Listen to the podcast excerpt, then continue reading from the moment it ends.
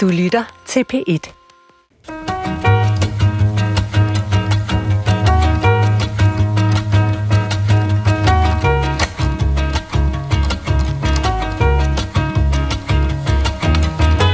Mit bud på årets ord er inflation. Mit bud på årets ord er ordet kølekæden. Jeg har valgt magtfuldkommenhed som årets ord. Skal vi nu virkelig til det igen? Ja, det skal vi. Sidste år blev det coronapas året før samfundssind, året før da klimatosse, og tidligere har vi båret hvidvask og kvindelandsholdet rundt i guldstol. Denne er dagen, hvor årets ord kores Velkommen til den årlige særudgave af Klog på Sprog. De sidste par måneder har man kunnet nominere kandidater til, hvad vi i dag skal kåre som årets ord på både Dansk Sprognævns hjemmeside og på mail her til os på Klog på Sprog. Og de ord, kan man roligt sige, spænder milevidt. Katastrofe. Det var en katastrofe for mange af de øh, arbejdere, som har bygget stadions. Og det endte også med at blive katastrofe for flere af deltagerne, især det danske landshold. Mit bud på årets ord er psykiatriplan, fordi det er, har været på alle politikers dagsorden herop til valget. Og det er nok efter skyderiet i Fields. Det er bare vigtigt, at det kommer på dagsordenen. Og det er vigtigt, at det ikke er et tabubelagt at være psykisk syg. Mit bud på årets ord er dansk, fordi jeg synes, det er taget overhånd øh, med den her overdrevne brug af engelsk i nyhedsudsendelser og øh, så videre. Og jeg synes, vi skal bevare et, et godt dansk øh, sprog, og altså, at jeg jo selvfølgelig frygter, at der nu kommer et engelsk ord som årets ord. Ja, her var det lytterne Ture Jønsson, Marianne Harding Petersen og Niels Røgle, som indstillede ordene ikke katastrofe, men katastrofe. Det håber jeg, at man kunne høre. Så var der psykiatriplan og dansk. Og på den store samlede liste er der løbet langt flere ord ind, end vi her i radioen kan nå at veje på diamantvægten. Altså hvis vi ellers skal nå at kåre årets ord inden det samme år er omme. De ord, som lytterne her fortæller om, er dem, som ikke nåede over grænsen til realitetsbehandling. Og nu spørger jeg sikkert, øh, realitetsbehandling, hvilke ord nåede frem til den der realitetsbehandling? Ja, der kan jeg sige, at årets ord kåres i samarbejde mellem Dansk Sprognævn og Klog på Sprog, og vi har sammensat en jury bestående af fem individer med forskellige fagligheder, og hver især af disse fem jurymedlemmer har fået lov til at stemme på siger og skriver 10 ord fra den store liste af stillede ord. Og når man sammenstiller jurymedlemmernes fem lister, så kommer der en samlet liste på i alt 12 ord, som har fået to eller flere stemmer fra juryen. Bare rolig, altså ved udgangen af det her program, så bliver der en afgangsprøve, hvor jeg hører jer i reglerne til det her, men jeg skal nok holde styr på det undervejs. Hvem er den jury så? Spørger I sikkert, det ved jeg, I gør. Heldigvis er den ikke hemmelig, for hele juryen står lyslevende foran mig her i DR's studie. Juryens første medlem er journalist og foredragsholder, debutantpris belønnet forfatter til romanen Forsvindingsnummer øh, fra 2019, og hun er derudover freelance journalist på blandt andre Zetland og Berlinske og har lavet radio for Radio 24 Velkommen til dig, Amalie Langballe. Tak. Amalie, ud over de 10 ord, som du måtte vælge fra det, jeg kalder den store liste, øh, så bad jeg jo også dig om at levere to af dine egne favoritter her til dagens leg. Og det er de favoritter, som jeg kalder øh, min lille Hassan med de skæve knæ. Altså dine wildcards, øh, som du og du alene smider op i bunken. Og hvilke ord, Amalie Langbals, har du med til festen her? Jeg har taget øh, bindestreg krise. Øh, meget stærkt inspireret af, og jeg håber ikke, at jeg afslører for meget, når jeg siger, at der også er en bindestreg skam øh, mm-hmm. blandt øh, de nominerede. Øh, og jeg synes, det var så øh, rammende, at, øh, at have, ligesom, fordi jeg føler, at året er defineret af mange kriser, og ikke én krise. Øh, så den der idé om, at man kan tage et, altså, at vi har... Jeg, jeg, jeg så i min morgenavis her til morgen, fredag morgen, øh, ordet polykrise. Altså, at der simpelthen er øh, flere kriser, mange kriser øh, forstået på en gang. Nærmest endnu bedre ord jo. Okay, bortset fra, at der ikke er nogen, der forstår det, og tror, at det har hårfarven. Øh, jeg, troede, det, nej, jeg tænkte, det var sådan, hvis man havde et polyamorøst forhold, altså, så var der en polykrise. Ja, det er ma- mange amorøst forhold, ja, ja, det er det. Men, øh... og, så du siger bindestreg, krise skal vi se for os, og så har, hvad er dit andet uh, wildcard? Det er ordet anti-work. Anti-work. Okay. Og det Anti, måske, hvad betyder det? Det er jo den her bevægelse, som, som vi har set i, øh, i måske især USA, som har fået altså betegnelsen The Great Resignation, som er, at efter corona har en masse mennesker simpelthen sagt deres job op. Øhm, og det kan godt være, det er bare i min verden, men jeg, jeg fornemmer ligesom, at, øh, at folk ligesom går rundt og siger op. Okay. Øh. Og Amalie, det, altså det onde udskillelsesløb, det begynder jo allerede her i begyndelsen af udsendelsen, for du skal nu vælge mellem dine to wildcards. Det er Sophie's Choice, du skal vælge mellem dine egne børn, om man så må sige. Hvilket af disse to ord, som du foreslår, mener du er det bedste, du kan tage med ind i programmet? Altså nu havde vi jo lige en, en bøn om, at det ikke måtte blive et engelsk ord, så øh, er, måske bare den grund, så siger jeg bindestreg krise. Bindestreg krise, og dermed forlader altså anti-work vores tavle her. Øh, så skal jeg sige øh, også velkommen til min næste gæst, og øh, hun er øh, selvstændig kommunikationsrådgiver, debattør og radiovært med en fortid som presse- og kommunikationschef i Liberal Alliance. Også velkommen til dig, Anne Kirstine Kramon. Tak for det. Selv tak. Du har jo insisteret på, at jeg skal kalde dig AK resten af udsendelsen. Det vil jeg så prøve på. Du har udpeget to, 10 ord selvfølgelig på listen, som vi alle har, men derudover har du også taget to små darlings med af egen avl, mere eller mindre. Øh, hvilke af dine darlings, du gerne vil tage med? Øh, jeg har taget øh, først Goblin Mode med. Som Goblin jo, Mode? Goblin hvad, Mode, hvad betyder ja. det? Øh, det er jo faktisk blevet kåret som øh, Oxford Dictionaries Dictionary's øh, Word of the Year. Og det er ligesom et udtryk for at gå i sådan et mode, hvor man ikke gider at efterleve samfundets forventninger. Man lever usøjneret, man lever dovent og grådigt og er lidt ligeglad med, hvordan andre ser en. Og for mig at se, at det er en reaktion på nogle år, hvor vi har haft de her nedlukninger, vi har gået derhjemme i vores joggingtøj og været måske lidt ligeglad med at komme i bad og voldtet lidt meget mad øh, hjem. Og så øh, kommer vi ind i 2022, og så er der krig, og øh, vi skal spare på pengene, og vi har ikke råd til noget. Og det er, det er på en eller anden måde, det her med at gå i goblin mode, og gå og være lidt ulækker, og bare være derhjemme, det er jo sådan på en eller anden måde en fuckfinger til den her polerede øh, Instagram-kultur, øh, æstetik, og alt skal være så lækkert. Nu er det bare i orden at være sådan, øh, hvis du ringer til mig og siger, hey, vil du med på en Københavns Salon og have et lille glas, så siger jeg, ved du hvad, Adrian, jeg er gået i goblin mode. Og så ved du, at jeg ligger derhjemme og spiser så sumper du i din i min seng, mens jeg ser genudsendelser af Det Lille Hus på Prægen.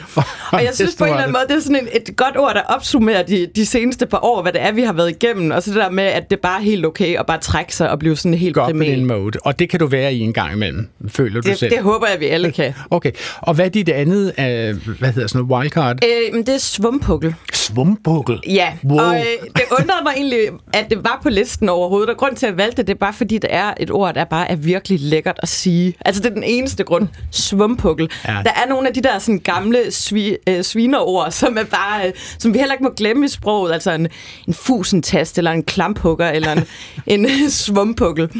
Altså, jeg tror faktisk, den samme, som, indta- som, som har indtastet de ord på Dansk Sprognævns hjemmeside, også foreslog øh, døgenigt ja. øh, og grobrian, og jeg vil sige, ja, ja, ja, ja. Eller en laps, eller en brallerøv, kunne man også være. Det er også øh, Altså, nogle, hvis man var lidt ord. ældre, det er jeg jo langt inde i, så ville jeg sige palmeløg eller spredebas. Uh, ja. Men der er vi tilbage i 1910. Eller fissemand, som uh, mine forældre bruger. Altså, det er jo okay, ligesom en uh, Men AK, du skal vælge. Ja, altså, hvilken et det af de to? bliver uh, Goblin Mode.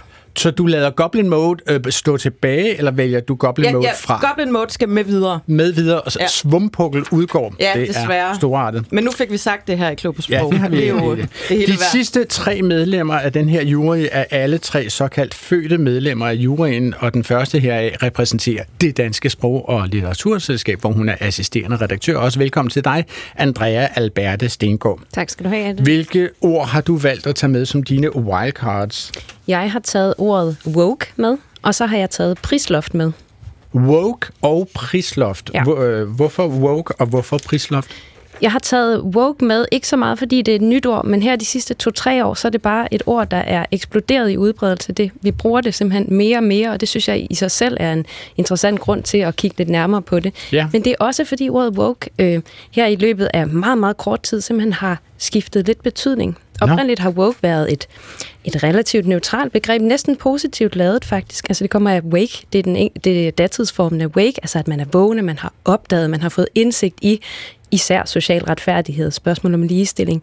Men nu kan man også bruge ordet woke som et skældsord. Ja. Altså at man er opmærksom på sociale forhold i overdreven grad. Okay. Og det synes jeg er rigtig interessant, når ord pludselig kan det her, kan ændre betydning på den Og hvad med prisloft? Prisloft har jeg taget med, fordi ja, det er bestemt heller ikke noget nyt ord, men til gengæld så er det bare snedet sig ind i vores allernæreste hverdag prislofterne er blevet sat på vores havregryn, på mælk og på andre varer, vi møder nede i Føtex og Netto. Og jeg synes, det er spændende, hvordan det pludselig ikke længere bliver brugt i sådan en meget politisk eller kommunal sammenhæng, men nu træder ind i vores hverdag, og vi møder det måske øh, i i vinduesskiltene foran øh, supermarkederne hver dag. Og Andrea, nu kigger jeg jo hårdt ind i dine brune øjne og jeg siger også, at du skal vælge mellem dine to børn her. Altså, ja. øh, du hænger ud over afgrunden og har den ene i den ene hånd og den anden i den anden hånd, og du skal jo slippe den ene af dem, ellers får du ikke nogen med over ja. eller op. Så hvem slipper du? Jeg slipper Woke. Du slipper woke. Mm. Så vi bliver med prisloft, og woke vi. udgår i talende Godt. Og den næste er jo, øh, havde nær sagt, det allermest fødte medlem af, af den her priskomité, det er Dansk Brugnævns direktør øh, Thomas Hesbæk Andersen. Også velkommen til dig, og tak for samarbejdet, Thomas. Selv tak. Du har jo valgt 10 ord fra listen, men du har også taget to wildcards med fra din egen avl. Og hvad er det, som har vokset i din kolonihave?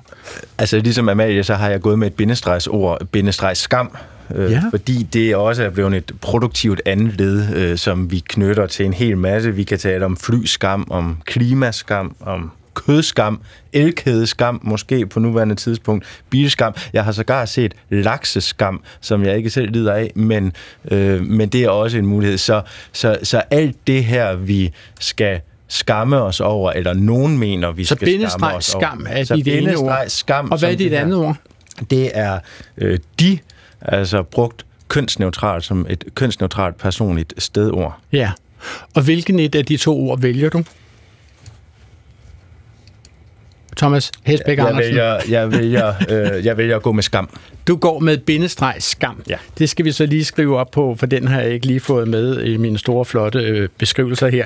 Men der bliver bindestreg skam op på listen, som er øh, dit ene ord, dit wildcard.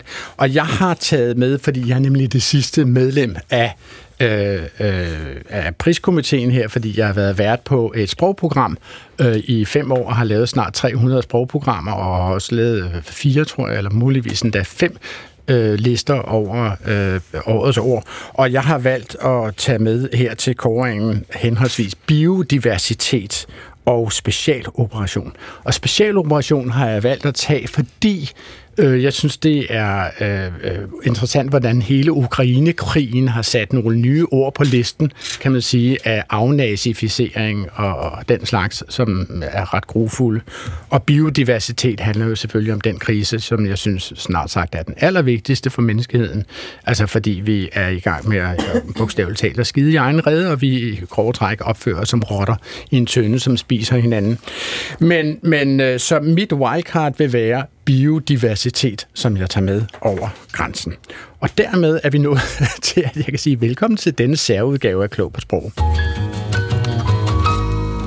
Jeg har indstillet ordet smørpriser. Det har jeg egentlig gjort, fordi jeg synes, det passer meget godt ind i den tid, vi er i lige nu. At vi alle snakker meget om, at de mest basale varer pludselig bliver dyrere, og at vi alle sammen skal spare alle mulige steder. Og der er mange mennesker, der netop må spare på livsnødvendige ting. Altså noget så basalt som fødevarer, som smør er en ret essentiel del af. Mit bud på årets ord er stakkelhader, som er et noget gammeldags ord, og ikke brugt i daglig tale. Men nu om dagen er det mere når folk udviser foragt for fattige og syge. Og herved siger vi tak til lytterne Anders Risberg, som indstillede ordet staklehader, og Anna Christensen, som syntes, at vi skulle tale om smørpriser. Thomas Hesbæk Andersen, det er jo dig og Dansk Sprognævn, som har stået for at indsamle alle de her forslag. Hvor mange lyttere og hvor mange netbrugere har deltaget, og hvor mange ord er der i det hele taget kommet på brutolisten i det, som jeg kalder den store liste?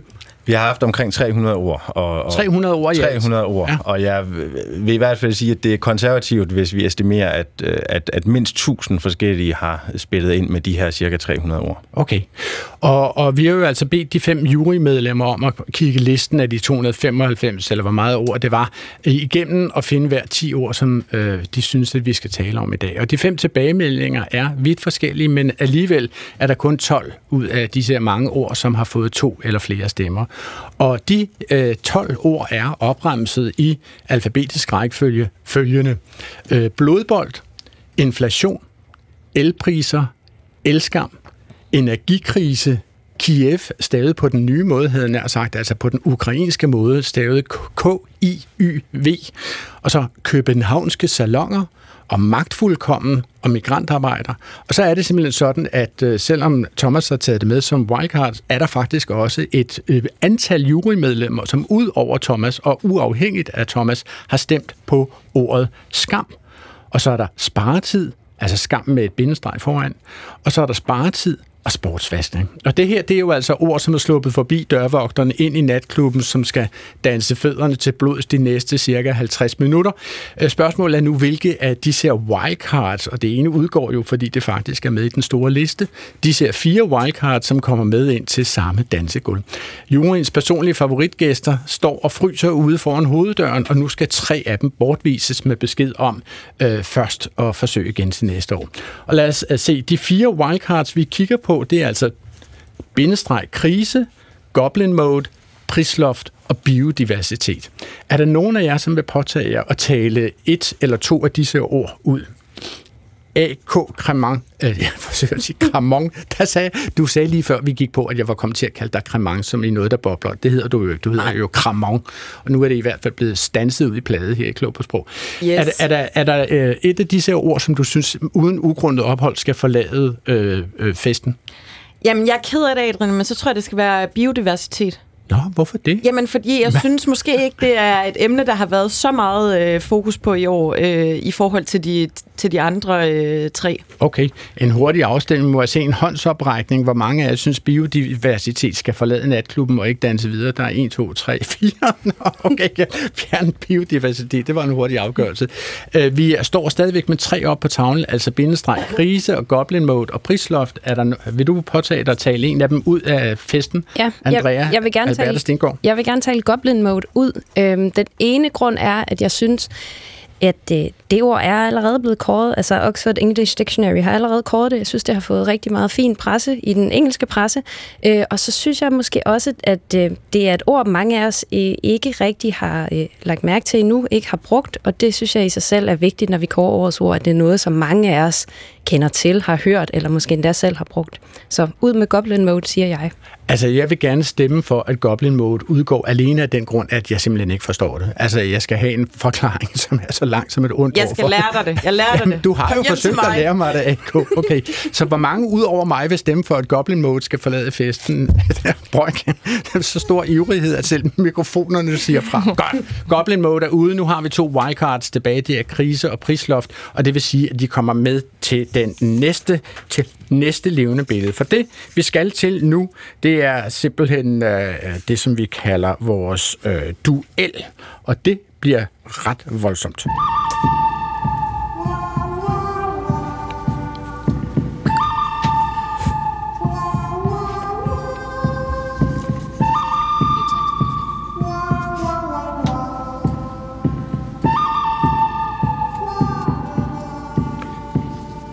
Som musikken her antyder, så begynder det nu at snærpe til. Vi har 12 ord fra den store liste, og to ord, som var jurymedlemmernes wildcards. Og af disse 14 ord skal de nu alle sammen øh, ud og møde hinanden i den skarpe middagshede sol på hovedgaden i den lille westernby. Og mens vi gemmer os i The General Store og kigger hen over de funklende skarpe spader og lædersadler, så kigger vi ud på hovedgaden og holder øje med, hvilket et af ordene, som har øh, det tungeste bly i seksløberen, og kan gå fra afgørelsen. duel med livet i behold. Når vi er færdige med den her runde, så er der syv ord ud af de i alt 14, som må lade livet. Og lad os komme i gang med det. Lad os starte fra toppen. Københavnske salonger arbejder sig nu ud og stiller sig på hovedgaden og møder over for sig ordet magtfuldkommen. Amalie Langbal, vil du påtage dig og forsvare en af disse her to, enten københavnske salonger over for magtfuldkommen? Øhm, ja, så vil jeg gerne forsvare københavnske salonger. Du tager københavnske salonger, og Thomas Esbæk Andersen, vil du forsvare en af, vil du så forsvare magtfuldkommen? Det vil jeg gerne gøre. Okay, hvad øh, taler for, at magtfuldkommen skal overleve, Amalie Langpallen? Øh, okay, jeg skal forsvare magtfuldkommen. Øhm, hvad sagde jeg? Nej, det var det ja. københavnske salonger. Ja, øhm, jamen det er jo... Øhm, det, det er jo et godt eksempel på noget, der kan ske. Altså, det, det jo kommer fra, fra den kære Inger Støjberg, øhm, og det er jo et eksempel på et udtryk, som skaber enormt meget debat ud af ikke særlig meget øh, indhold. Øhm, og jeg synes egentlig, at det indrammer øh, hele øh, Inger Støjbergs projekt, meget, altså politiske projekt, meget godt på en meget, øh, med nogle meget hyggelige ord. Okay. Thomas Hesbæk Andersen, du forsvarer jo magtfuldkommen. Altså i forhold til øh, københavnske sæsoner, så synes jeg, at magtfuldkommen er et, et bredere begreb. Det betyder øh, noget mere i forhold til øh, det, der er sket måske på Slottsholmen og i øvrigt i det, i det politiske spil, end, end blot Inger Støjbergs projekt. Vi fik et øh, valg, et folketingsvalg, vi har netop fået en regering på baggrund af det, øh, ud fra magtfuldkommen. Jeg er ikke sikker på, at de københavnske salonger, selvom begrebet er herligt, spiller så stor en rolle i sprogbrugen særlig mange steder. Andre der, end i Inger og Støjbergs mund måske? Øh, ja, og, og, okay. og, og nogle få kredse. En hurtig afstemning. Øh, hvem skal vinde? Hvem stemmer for, at københavnske salonger overlever denne runde? Der er en, der gør det. Der var ikke mange andre. Hvem stemmer for, at magtfuldkommende overlever denne runde? Det er der så fire, som gør det store, at magtfuldkommende overlever, og de københavnske salonger udgår. Så har vi en duel til, og den ligger mellem migrantarbejder og blodbold. Anne Kirstine Kramon, vil du påtage dig og forsvare en af disse to, enten migrantarbejder eller blodbold? Jeg tager blodbold. Du tager blodbold, og vil du påtage dig og forsvare migrantarbejder, Andrea? Absolut, ja. Godt. Hvad vil du sige om blodbold, Jamen, AK? Øh, det handler jo selvfølgelig om øh, Katar, og jeg synes, at øh, selve øh, sprogbilledet er jo meget malende. Altså, øh, det, vi samler øh, det her med de her migrant, øh, migrantarbejdere, der er døde, øh, og, og fodbolden i et ord. Det er øh, jo Ekstrabladet øh, især, der har lavet den her Blodbold-podcast, hvor de har oprullet hele øh, FIFA, hvor, hvor lusket og fusket det er i, i den organisation, og har brugt det som navn på, på podcasten. Og jeg synes faktisk, at det definerer ret godt det VM, vi har set. Andrea, hvad, skal, hvad vil du sige om migrantarbejdere i denne drabelige duel? Jamen, jeg vil næsten sige, at jeg øh, synes, at blodbold er bedre, men lad mig da sige et eller andet Nå, om okay, Hvis du ikke selv... Du er en meget dårlig duel, ja, Andrea. Ikke? Du står derude, og du smider simpelthen dine ja. seksløber ned i gruset og siger, ja. bortset fra det, skyd mig. Skal vi skyde Andrea med det samme? altså, øh, har du et godt ord at sige om migrantarbejdere? Ja, jeg synes, det er lidt mindre makabert end blodbold, og øh, man kunne måske også tale for, at blodbold er lidt mere et navn, i og med, at der findes en ret velrenommeret podcast fra Ekstrabladet, der mm. hedder sådan. At så du synes kunne... ikke, at vi skal kåre et indregistreret varemærke? Nej, jeg slet ikke, når det blodbold er, er, er desværre ikke ret udbredt i sådan i vores, det kan jeg i hvert fald se i vores tekstsamlinger, det bliver faktisk ikke rigtig brugt, øh, så det kunne være et argument for at vælge noget, vi alle sammen har sagt rigtig meget, nemlig migrantarbejder. Man skal tænke sig for meget om, når man har sagt ordet blodbold, for at finde ud af, hvad det egentlig betyder. Ja. Okay, så lad os tage en afstemning. Øh, hvor mange rækker fingrene i vejret for at lade migrantarbejde overleve denne duel? Der er to måske. Hvor mange rækker fingrene i vejret for at lade blodbold overleve? Det er der rent faktisk tre. Jeg, jeg, jeg er nået frem til, jeg vil gerne lige ændre til også at stemme på migrantarbejdere. Okay, så migrantarbejdere har fået tre stemmer, og migrantarbejdere overlever, og blodbold udgår i den her sammenhæng. Det synes jeg er fremragende. Jeg har valgt ordet skrøbelig, eller skrøbelighed, i det, jeg synes, at det er blevet brugt utrolig meget om utrolig mange inden for den senere tid. Sådan et ord, øh, synes jeg, har været meget kendetegnende for året, som er gået. Mit bud, det er betalingsparat. Jeg synes, det er et fantastisk eksempel på byråkratiet i den offentlige sektor, der er blevet så enormt stort, så man skal have lov til at betale sin gæld. Så betalingsparat. Så det var altså Randi Rosenfeldt og Steffen Ring her, som indstillede henholdsvis skrøbelighed og betalingsparat. Men det var altså de ord, som ikke fik lov til at komme med over grænsen, og som var med blandt de uh, cirka 300 indstillede ord, uh, som ikke er blevet valgt her af juryen. Fordi vi fortsætter jo med duellerne her, og vi har lige uh, uh, taget migrantarbejder med og måtte sige farvel til blodbold. Så tager vi næste duel. Det skal være elpriser, som går op imod elskam. Og Anne Kirstine Cremon, vil du påtage dig og øh, Så tager jeg elskammen. Du øh, forsvarer elskammen. Hvem vil påtage sig og forsvare elpriser? Vil du tage den? Thomas Hesbæk Andersen tager den. Værsgo.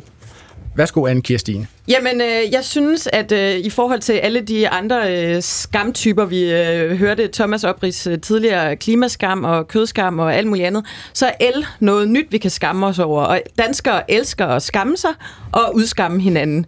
Øh, vi ser øh, overskrifter, hvor vi peger fingre af hinanden. Øh, øh, og, og nu er det jo hele den her, altså for eksempel helt konkret nu skal man skamme sig over at have øh, sådan nogle øh, lyskæder øh, uden for sin bolig. Det ser vi artikler om, at Det var også folk et øh, foreslået ord, husker jeg. Altså lysskam var der nogen, som, som Jamen præcis, og det ord. ligger jo under, øh, under elskammen. Så, så jeg synes, at øh, det, det siger meget om Danmark. Øh, vi vil gerne øh, skamme os. Mm-hmm. Ja, Og Thomas, vil du øh, forsvare elpriser? Ja, jeg synes, elskam er fantastisk, men det synes jeg faktisk også, at elpriser er, fordi elpriser er det her øh, konkrete ord, som vi alle sammen er blevet gode venner med. Folk, øh, der er jo gået sport i, at man har apps, og, og man går ind på Ekstrabladets hjemmeside, og man ser på, hvornår kan man få lov til at vaske tøj, eller tænde for ovnen, eller øh, øh airfryeren. Så elpriser er på en eller anden måde det konkrete udtryk for en meget, meget større krise, på samme måde som vi havde med mundbind eller håndsprit der under coronakrisen. Det her er jo simpelthen noget, folk taler om i, altså ikke engang bedre kreds, vil jeg sige. I nullerne taler vi om, om, om realkreditlån og omdækning og friværdi. Nu er det elpriser, Nu er det elpriser. Hvor finder du din, øh, hvem er din elleverandør? Jeg ved ikke hvad. Og hvad er dit abonnement? totalt, ja, totalt. Nå, men vi skal jo stemme om det. Lad os prøve at stemme om henholdsvis, hvem øh, synes, at elpriser skal med, skal overleve denne øh, duel. Hvem hvem stemmer på elpriser? Det var der en, der gjorde. Det gjorde Thomas Esbæk Andersen. Og hvem stemmer på elskam? Det er der fire, som gør. Det store at elskam kommer med over grænsen i denne øh, øh, duel her. Så tager vi den næste duel, som er mellem sparetid og inflation. Andrea, vil du påtage dig og forsvare øh, enten sparetid eller inflation? Ja, så tager jeg inflation. Du tager inflation. Og øh, Amalie Langbal, vil du øh, påtage dig og, og øh, forsvare sparetid? Ja. Hvad kan du fortælle os om inflation, Andrea? Ja, altså inflation er jo, også, det er jo helt klart noget, vi har talt utroligt meget om. Det bulrer der ud af med artikler, der alle sammen bruger ordet inflation, og vi taler alle sammen om det, og det er en noget, der berører os dybt, dybt inde i vores øh, privatliv, og har haft rigtig store konsekvenser, tragiske konsekvenser for mange af os. Okay, og Amalie, sparetid? Øhm, jeg synes bare, at tid over for inflation har lidt mere øh, poesi, og det er jo en, altså en, det er jo konsekvensen af inflation. Øhm, og det er måske mere konkret end den, en inflation, som er en, en teknisk økonomisk fænomen i verden. Ikke? Og som mange mennesker dybest set ikke rigtig forstår. Nej, andet, det men vi forstår, at, det, at vi er i befinder os i sparetider. Ikke? Ja, godt. Lad os stemme om henholdsvis, lad os stemme om sparetid. Hvor mange stemmer for, at sparetid skal overleve denne øh, duel? Det vil Adrian L. Hughes gøre, det gør Andrea Alberta Stengård også.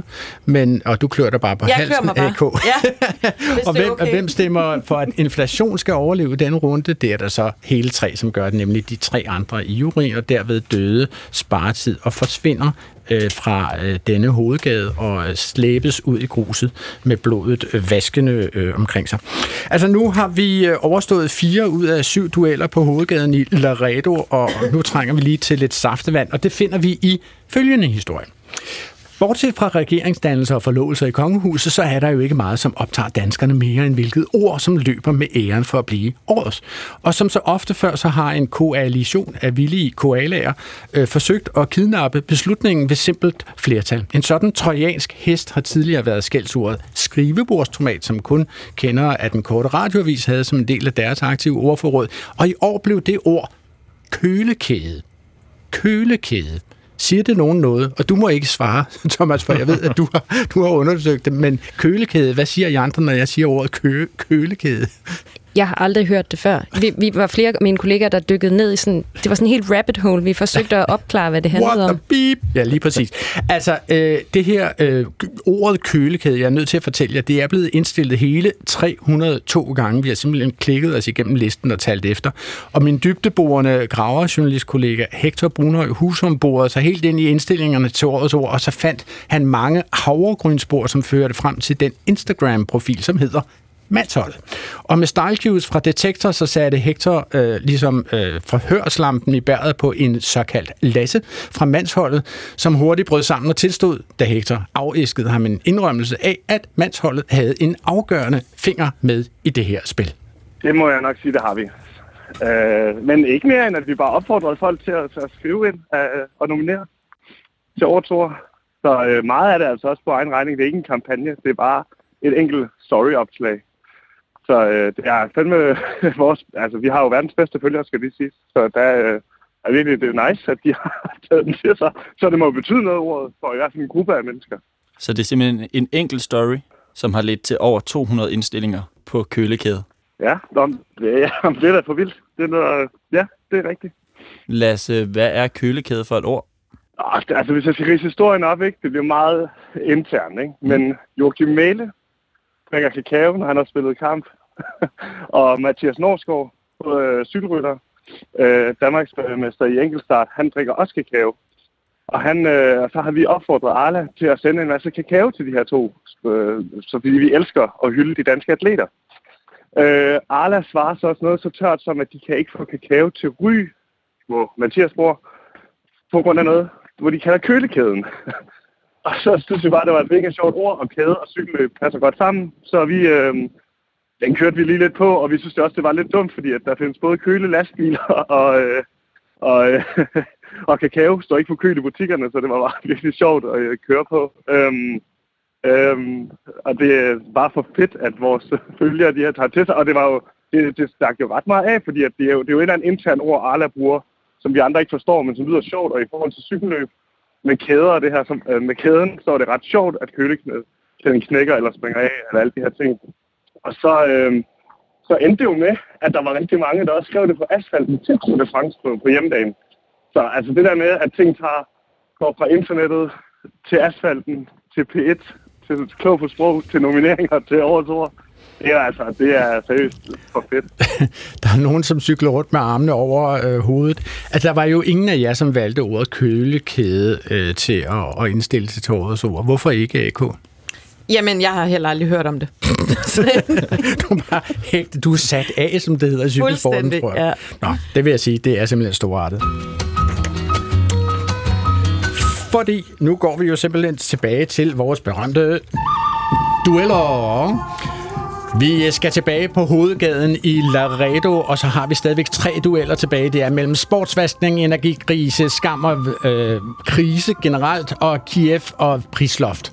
Og lad os starte med en øh, duel mellem sportsvaskning og energikrise. Hvem vil påtage sig at være, øh, hvad hedder sådan en, sekundant for sportsvaskning? Det vil AK Cremant, Cremant Cremant. Cremant. Bare kald mig AK nu. Du kommer til at hedde hver, hver anden ting hver anden gang, ja, ja, AK. Godt. Du påtager dig at være sekundant for duellanten sportsvaskning. Hvem vil påtage sig at forsvare energikrise? Vil du gøre det, Amalie Langballe? Ja, det Godt. Jamen, uh, go. Jamen, det her med at vaske noget rent, det er jo noget, vi kender fra greenwashing, hvor øh, man ligesom gør sig selv grønnere som virksomhed, man er. Man kan pridewashe ved at, at gøre som om, øh, man hænger sådan noget folie med regnbuefarver op i vinduerne på sin butik, men i virkeligheden så er der ikke øh, noget i ens politik, der, der gør, at man øh, er specielt øh, lydhør over for LGBT plus øh, rettigheder.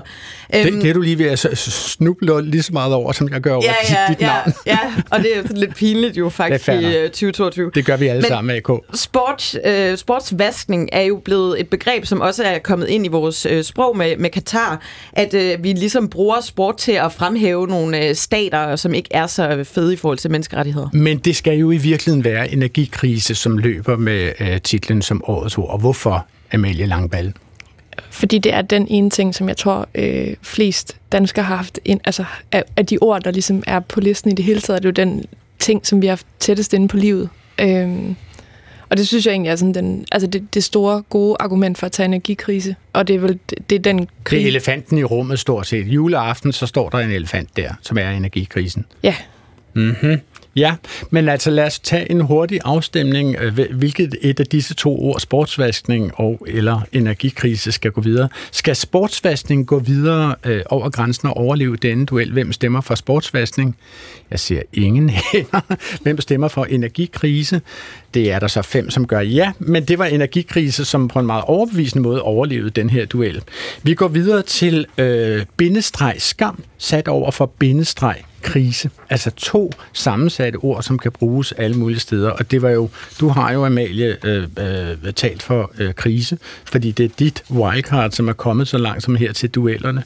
Øh, så jeg vil ikke overlade den til dig. Øh, Thomas, vil du påtage dig og øh, fortælle... Nej, men det var jo dig, som havde Skam som den anden, mm. som din favorit der, ikke? Øh, jamen så lad mig lige give den til dig, Andrea. Ja. Skam, hvad vil du sige om skam?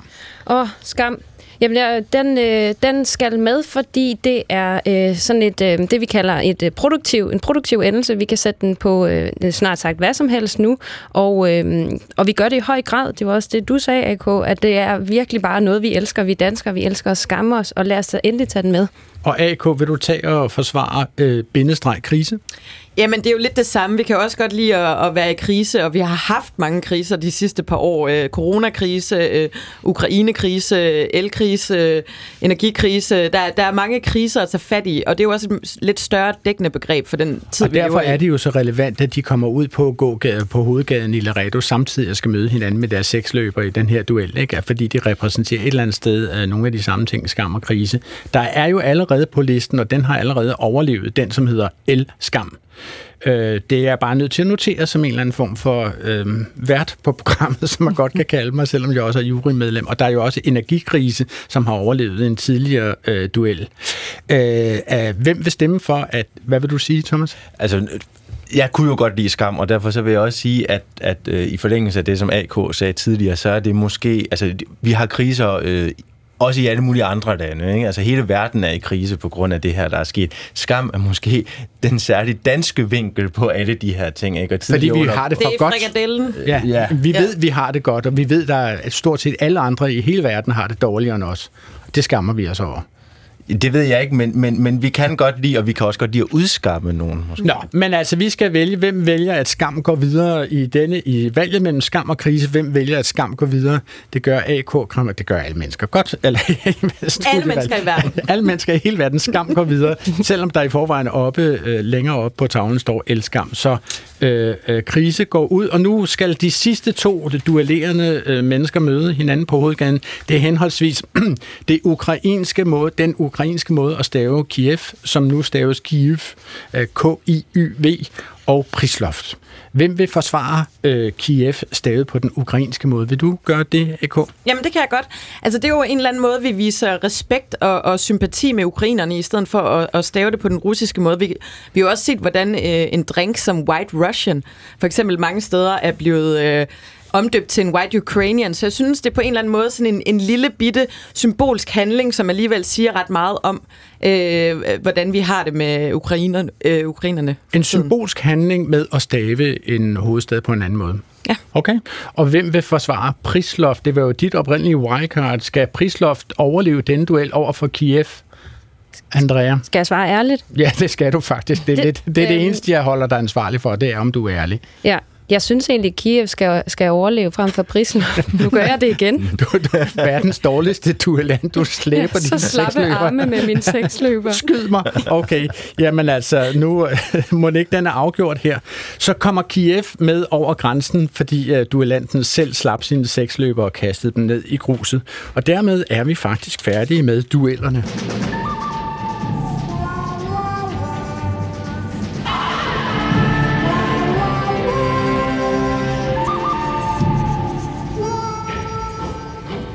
Mit bud på årets ord, det er bæredygtighed, og det er mest fordi, jeg synes, jeg har hørt det utrolig mange gange i løbet af året, og så fordi mine børnebørn, de snakker om bæredygtighed hele tiden. Mit bud på årets ord er anden generations curlingbørn. De er jo kendetegnet ved, at deres forældre er selv curlingbørn, og øh, anden generations børn er jo så efterladt til at spørge andre curlingbørn om, hvordan man begår sig i verden.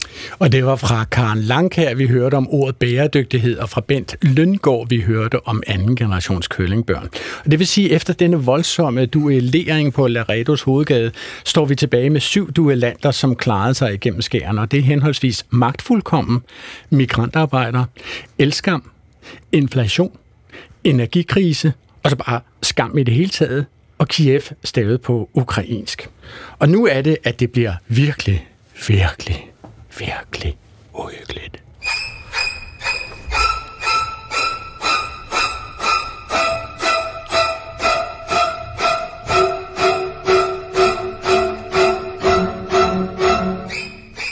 For det her er den ubehagelige runde, hvor vi kun må tale ord ned. Vi må ikke tale ord op. Altså disse her syv duellanter har fundet vej ud i brusebadene og står og bruser sig i al uskyldighed og håber på, at det må gå dem godt. Men det gør det ikke, for ind sniger sig et jurymedlem med den rejste kniv højt over hovedet for at hugge mindst fire af dem bort. Vi skal af med fire af disse her ord nu, og jeg lægger det frit ud til jurymedlemmerne ved, hvilket ord vi I tale ned her. Og der er et bud fra dig, Adrian Hughes. Ja, det er fuldstændig rigtigt. Øh, jeg vil gerne sige, at skam hører ikke hjemme på denne liste. Når vi samtidig har elskam længere oppe på listen, synes jeg, at skam bare skal forsvinde. Fordi øh, man kan ikke have et årets ord, som begynder med en bindestreg. Det synes jeg er ufattelig grimt og vil kræve ufattelig meget og mange lange, lange forklaringer, og det gør sig ikke en pressemeddelelse, og det er bare for dumt. Så jeg foreslår i hvert fald, at der er en, der stemmer for, at skam skal ud. Er der andre, som stemmer for, at skam skal ud? Der er en til. Og jeg, nå, jamen, så skam, skam har nu overlevet denne lange knives øh, nat, så øh, forløbig så bliver den stående deroppe. Vil I påtage at tale en af de andre ord væk? Ja, Thomas Hesbæk Andersen?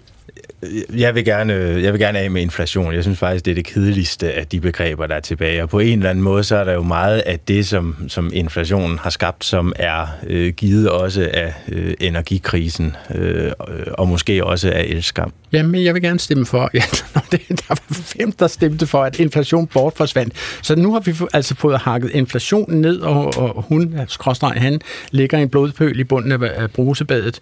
Øh, og vi har jo seks øh, ord tilbage. Vil du påtage dig, AK, og tale en af de seks ord ud? Altså, der skal jo for, på et tidspunkt, vil der forsvinde fem ord, så øh, der er, der er i øjeblikket fem ord for meget på tavlen. Hvilket ord vil du kaste dig over som det, der skal forsvinde nu? Vi står jo altså med magtfuldkommen migrantarbejder, elskam, energikrise, skam og Kiev. Altså, jeg tror faktisk, jeg vil gerne tale øh, migrantarbejdere ned. Jeg synes, at de andre ord repræsenterer meget mere øh, nogle ting, der ligesom er sket i Danmark, og som har, har vedrørt os alle sammen som danskere, hvor øh, migrantarbejder ligesom er et eksternt begreb der jamen, kommer det, fra. Jamen, det synes jeg, det er jeg er enig med dig i, AK, så jeg sekunderer, og det gør faktisk alle. Nå, okay, ja, der forsvandt så migrantarbejder. Nu har vi så 1, 2, 3, 4, 5 tilbage, og der skal jo altså kun være øh, tre, så vi skal, for, vi skal øh, kaste os over to ord til. Øh, hvad vil du sige, øh, Andrea? Jeg vil gerne tale magtfuldkommen ud. Jeg synes, jeg synes simpelthen, det er for personborgent.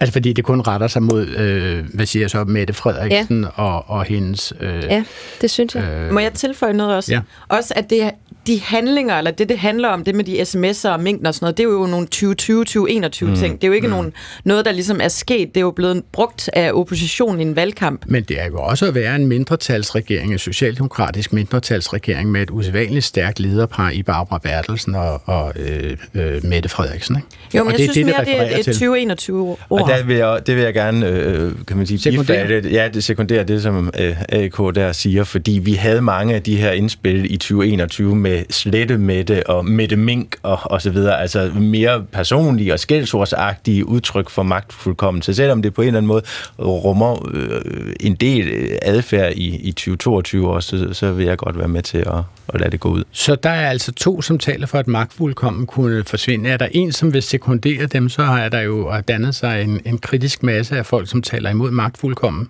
Jeg kigger på dig, Amalie Langbal. Hvad mener du? Jeg er meget enig. Enig simpelthen, så. Det, det, alt tyder jo på, at, at, at Mette har lagt sig, med den nye regering har lagt sig det magtfuldkommende bag sig, kan man jo Ja, det er spændende. kan man, jo være sød, man, kan man jo være sød og sige, ja. nu, jamen, så var der jo altså mindst tre, som stemte for, at magtfuldkommen bortforlader øh, vores tavle her. Nu har vi kun fire tilbage, men vi skal altså ende før næste runde med øh, tre øh, ord. Nu har vi elskam, energikrise, skam og Kiev stavet på den ukrainske måde. Øhm, ja, er, er, er der nogle af disse ord, som I synes absolut ikke burde være der? Altså, jeg har jo talt om skam. Jeg synes, det er mærkeligt, at der står både elskam og skam. Øh, jeg er meget nødt til at se en finale i årets ord, hvor elskam skal møde skam. Bare det at sige det i radioen. Er der nogle af disse ord, som I synes, øh, det... Altså, Kiev. Må jeg sige det? Kiev. Ja. Mm-hmm. Altså, Ja, hver gang jeg staver Kiev, skal jeg stå og, og gruble over, hvordan var det nu, og hvad kommer foran hvad, og øhm, det ene med det andet, og det tredje og det fjerde. Altså, det og så skammer du dig, hvis du staver det forkert? Ja, det gør jeg jo principielt set, ja, så, og så er jeg så straks dækket ind af to af de andre ord, ikke? men Kiev, altså... Øh... Men samtidig er det det eneste øh, udtryk, der kan være bare en lille bitte smule, øh, måske noget positivt i, fordi som AK sagde, det, det viser en respekt, og jeg vil sige, i dansk sprognævn, der øh, blev vi væltet af en flodbølge af forventning allerede øh, selv samme dag den 24. i anden øh, om at hjælpe medierne og det officielle Danmark med at finde ud af, hvordan i alverden man kunne stave den ukrainske hovedstad, eller transkribere øh, den ukrainske hovedstad til dansk på en måde, så man ikke var øh, i lommen på, øh, på det russiske sprog. Og, og, og, og vi kan jo se, at det har, øh, har været voldsomt udbredt, øh, lige præcis den her stavemåde øh, lige siden. Altså, vi har jo sådan set lavet en udgave af Klog på Sprog, hvor vi har diskuteret, hvordan russerne bruger sproget til at øh, fremme deres imperialistiske øh, besættelse og annektering af Ukraine. Mm. Ikke? Altså, midt i al krigens kaos, så kører der stadigvæk russere rundt og skifter vejskiltenes navne i, i Kiev og andre steder, for at give dem russiske navne i forhold til de ukrainske stavemåder, som står der i øjeblikket. Så sproget er selvfølgelig en kampplads i Ukraine, kan man roligt sige, og det vil vi for så vidt understøtte ved at sige, at årets ord var at kalde Kiev ved dets rette ukrainske navn og stave det K-I-Y-V. Man kunne jo også... Må jeg, må jeg, må jeg lige ja, afbryde? Altså, øh, er, vi, er vi sikre på, at det er sådan, det staves? Er det ikke K-Y-I-V? Ah, nu jo, det er fuldstændig rigtigt. Det er Y'et først. Ja, så nu har jeg simpelthen stavet det forkert heroppe. Mm. Ja, der kan jeg bare se, det er sådan... Det, bliver, man, bliver, man smidt, bliver man smidt ud af jorden? nej, nej, det gør man ikke. Det er mig, der bliver smidt ud af jorden. Så, så det, det, du fortæller mig, det er, at det er K-Y-I-V. Mm. Ja. Der kan du bare se, hvor svært det er at stave. Hvordan blev det stadig før, når det blev måske stadig K-I-E-V? Ja. Kiev. Det var også nemmere at sige. Nå, det du siger til, til mig nu, det er K-Y-I-V. Så hvis vi vælger det som årets ord, så skal vi i hvert fald stave det rigtige i presmeddelelser. Nå, men vi har jo altså fire ord stående deroppe, og et af dem skal væk. Har vi stemt øh, øh, bindestreg skam ud? Nej, det har vi ikke. Øh, vi stemte, eller vi talte om øh, bindestreg skam lige før, og, og I synes alle sammen, andre end mig synes, at bindestreg skam. Ej, jeg var på dit hold. Var du det? Okay, ja. så... Og jeg, jeg vil faktisk godt, jeg vil godt hoppe med på det Okay, jeg vil nu, gerne det. Nå, nå, okay. nu er bindestreg skam. Mine damer og herrer, dan da da da da da da da da da da da fordi nu går vi til det, vi kalder det franske præsidentvalgsrunde. Det vil sige, at der er tre kandidater, som er kommet igennem første valg, og nu skal man simpelthen stemme på de tre kandidater øh, og efter rækkefølge. Der er tre, og der må jo kun være øh, et tilbage, men i første omgang så stemmer vi på de enkelte ord. De tre ord, vi har stående på tavlen nu er elskam, energikrise og Kiev, hvis jeg ellers udtaler det rigtigt. Og øh, man må nu stemme øh, med to stemmer. Man har to stemmer. Man stemmer øh, med to stemmer på øh, to af disse her øh, ord. Jeg starter med dig, AK. Hvor lægger du dine to stemmer? Og så vil vores yndige øh, kategorina, also known as Hector, sætte nogle øh, fedtpindestreger eller nogle whiteboard-streger på vores tavle her. Vi vælger altså imellem Elskam, Energikrise og Kiev. Hvad jeg, stemmer du jeg på? Jeg stemmer AK? på øh, Elskam. En og... på Elskam. Energikrise. Og energikrise. Og Amalie Langballe, hvad stemmer du på? Jeg stemmer på Elskam og Kiev. Elskam og Kiev. Og så Thomas Hesbæk Andersen, hvad stemmer du på? Energikrise og Kiev. Energikrise og Kiev. Mine damer og herrer, nu har tre af juryens medlemmer stemt, og det kunne vanskeligt være mere spændende, end det er lige akkurat nu. Vi har Elskam, Energikrise og Kiev, som hver især har fået to stemmer. Nu bliver det dig, Andrea og mig, som kommer til at afgøre det. Hvad siger Andrea Alberte Stengård fra det Danske Sprog- og Litteraturselskab? Jeg stemmer på Energikrise og Kiev. Du stemmer på Energikrise og Kiev. Øh, så nu er det forløbig energikrise og Kiev som, som, øh, som øh, fører, kan man sige, med tre stemmer mod to på Elskam. Øh, energikrise, energikrise er det ikke et kedeligt ord her som årets ord? Energikrise. Skal stå, er, er, det, er det der, vi er? Er det ikke bare virkelig trist at sige energikrise? Jeg tror, jeg stemmer på elskam, fordi det sådan associerer mod elskov og er et meget, meget smukt ord faktisk, elskam. Det kan, jeg kan godt høre mig selv gå og sige elskam. Og så, så øh, øh, kommer min sidste stemme jo altså på Kiev, fordi jeg synes, at energikrise var sådan et, øh, øh, mærkeligt ord.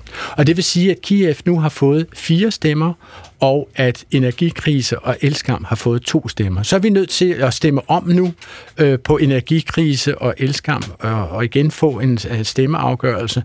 Øh, lad os lige høre, hvor mange stemmer nu på, øh, hvis du kun får én stemme, Anne Kirstine. Elskam. Så stemmer du på Elskam. Du får en stemme. Elskam. Siger Amalie Langballe. Du får en stemme, Thomas Esbæk. Elskam. Elskam. Og Andrea får en stemme. Jeg stemmer også på Elskam. Elskam. Og Adrian L. Hughes stemmer også på Elskam.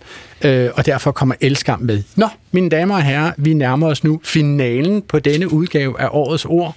Vi har set på det hele, øh, hele den sidste times tid, den er stået heroppe på tavlen, og nu har vi efterhånden arbejdet os frem til, at vi skal vælge mellem Kiev og Elskam. Altså, øh, vil du påtage dig og fortælle, hvorfor du synes, at den ene eller den anden skal vælge? Hvad vil du sige, Amalie? Hvem, hvem, bør, hvem bør vinde af disse her to? Jeg tror, jeg hælder til Kiev. Altså simpelthen for at have noget, øh, altså noget, noget perspektiv, eller sådan, Elskam er så, øh, det er så hjemligt, og så, øh, og så sådan, om det er også mit eget lille liv. Altså hvor Kiev ligesom giver muligheden for at signalere noget, noget solidaritet med en, en ægte krise. Okay. Ja. En, en ægte krig, en ægte ja. sådan, menneskelig øh, Så lad os sætte en ulykke. stemme på Kiev der. Og hvad, hvad, hvor vil du lægge din stemme hen? Jeg lægger den stadig på, på elskam, øh, for at sige, ja, det er noget, der har at gøre med vores egen lille andedam. Det er så typisk danskere, det er øh, de navlepillende danskere, vi, øh, vi bruger løs af vores øh, el, og øh, verden står i brand, og, øh, og så sidder vi og skammer os over det. Okay, så du lægger din stemme på Elskam. Thomas Hesbæk Andersen fra det Danske Sprognævn, hvor du også er direktør, sort of run the things, som de siger på engelsk. Uh, hvad stemmer du på af disse her to, Kiev og Elskam? Jeg havde ikke forestillet mig ved indgangen af 2022, at jeg skulle stå over i en af de baltiske hovedsteder og øh, være med til en demonstration og, og råbe Slava Ukraini. Og jeg synes, øh, det der skete i slutningen af februar øh, har været så markant og nok også grundlaget for, at vi måske har en energikrise og inflation og føler elskam. Så jeg kan ikke gå med andet end Kiev. Du siger Kiev. Hvad siger Andrea, Andrea Alberte Stengård, assisterende redaktør ved det Danske Sprog- og Litteraturselskab? Hvad siger du her? Jamen, jeg, jeg sekunderer Thomas. Jeg stemmer også på Kiev. Jeg synes, at det at vælge Kiev som årets ord er også en måde at øh, fastholde en tro på, at det betyder noget, hvad for nogle ord vi bruger, at hvert ord tæller. Mm. Og hvad, og hvad, og hvad, og hvad siger Adrian L. Hughes? Altså ikke særlig meget, kan man sige. Det er jo ret lige meget. Der er faktisk, mine damer og herrer, her kl. 11.54.27 i Danmarks Radio, er der truffet en afgørelse med stemme. Flertal for Kiev. Mine damer og herrer, Kiev er årets ord 19, øh, 2022. Ja, det var fantastisk. Men altså, vi, lad os så lige øh, genbesøge nogle af de wildcards, som I kom med i begyndelsen af udsendelsen. Eller lad os lige tage en runde omkring Kiev som årets ord øh, her i år. Hvad tænker du om det, Amalie Langballe? Hvad synes du, at vi har sagt med, med ordet Kiev som årets ord? Jamen, jeg tror egentlig, jeg synes, at det øh, Andreas sagde var rigtig fint. Altså, Okay. at, ja, at nu, at det viser, at det betyder noget, hvordan man staver, og altså, at ord kan, kan betyde en masse. Og hvad tænker du om det, AK? Jeg synes, Hammer? det er øh, super fint, og jeg synes, det er øh, rigtig godt, at vi øh, også kigger ud over øh, landegrænserne, og at den, der netop ligger også en, en stor øh, respekt i øh, det valg. Okay. Jamen altså, jeg kunne ikke være mere enig. Altså, det er måske, det er formentlig det vigtigste, der er sket i år, ikke? at en, en suveræn nation, øh, Rusland, overfalder en anden suveræn nation øh, i nabolaget, dens nærmeste fredelige nabo, Ukraine, og jo i øjeblikket er ved at bombe alle deres infrastrukturelle anlæg, så de forhåbentlig ifølge russisk plan og strategi skal, skal fryse ihjel og sulte ihjel. Det er sådan, man under, undertvinger sig et land. Altså, øh, der er jo andre end os, som har udnævnt årets ord, Thomas Hesbæk Andersen. Jeg, jeg forstod forleden dag, at Norge har valgt et eller andet ord. Jeg tror, det var krymflation eller sådan noget i den stil. Ja, det er korrekt. på det? Nå, hvad er det, det for noget? Jamen, det er jo, det, det, det er jo den her øh, mekanisme, markedsmekanisme, at når priserne stiger, så får, øh, altså, eller øh, produkt, øh, produktionsomkostningerne stiger, så for at fastholde priserne, så krymper man pakkestørrelsen. Så i stedet for, at der er 250 gram smør i en pakke smør, så er der 200 gram smør, og det næste er måske, at der er 175 gram smør i. Og så kan man nogenlunde holde en, en pris, øh, som forbrugerne forventer. Ikke? Det kan også være, at vi skal til at have nye mælkekartoner med 0,9 liter i, det ved jeg ikke. Men det er i hvert fald det, som nordmændene har valgt at så sige, det er en markant mekanisme. Men ved du, om, om man i Norge altså simpelthen bruger det her ord? Er det noget, folk går og siger det er, øh, det er krymflation. det er jeg ret sikker på, man gør, for ellers så tror jeg ikke, at sproget i Norge havde, øh, havde valgt det. Men jeg har ikke selv haft det øh, i munden, kan man sige, før okay. jeg hørte det. Hvad siger du til det? Krymflation som, som et årets ord, Andrea? Jeg synes, det er godt. Jeg kan rigtig godt lide det, der vi kalder teleskopord. Altså man har to ord, og så bliver de ligesom skudt ind i hinanden. Det er et ret almindeligt måde, vi kan lave nye ord på, og jeg synes, det, jeg synes, det ligger godt i munden. Jeg tror, at de, øh, at de i Norge synes også, at det er et, et sjovt og spændende ord. På et tidspunkt, så var der også en øh, øh, i den lange mail, mailtråd, som er gået forud for det her program, som, som øh, talte om ordet krænkelseskultur. Det kan være, at var det op hos dig, Thomas Esbæk Andersen, at du talte om krænkelseskultur på et tidspunkt, at det kunne også være et ord, man havde taget med. Hvad tænker du om det nu? Fordi det er jo ikke kommet særlig langt, kan man sige. Det endte heller ikke med at blive dit wildcard. Nej, og jeg synes, øh, ja, altså jeg synes, øh, altså Andrea var lidt inde på det samme med, med Vogue. Ikke? Vi har en, en hel masse ord. Vi havde også en hel masse indspil i år, som gik på at krænke eller krænkelse, krænkelsesbenal, krænkelseshysteri, krænkelsesparat og så også det modsatte, så den pytfascister, mm. ikke? Altså dem her, der, der tvinger alle, der egentlig er blevet genuint krænket til at, at, at bare skulle sige pyt, fordi så er det vel heller ikke værre at blive kaldt et eller andet, eller blive udstillet på en eller anden måde. Så der er en, en, en helt, om man så må sige, diskurs, eller et, et helt samtalerum om det her med krænkelser, både positivt og negativt. Men man har jo generelt indtryk af, at der er en hel masse ord, som bliver foreslået med en dagsorden. Altså når man foreslår magtfuldkommen, så er det for at pege fingre af Mette Frederiksen og Barbara Bertelsen og sige, at det synes vi var overstregen øh, og, og en hel masse andre ord. Altså det her. Hvad, hvad, hvad synes du om det der ord kølekæden? Altså du må da også selv have undret dig. Jeg undrede mig meget og, og, og gravede lidt ligesom Hector øh, i det. Øh, jeg synes, det er fantastisk sjovt, at der netop er øh, nogen, som, som Andrea også var inde på. Altså sproget betyder noget. Jeg synes, det er sjovt, at der er nogen, der, der prøver at hijacke øh, vores, vores, øh, vores koring her, gerne vil spille med, gerne vil, vil, vil, vil have nogle ting til debat. Og det har de i hvert fald fået lov til. Altså, de, de har meget med, kan man roligt sige.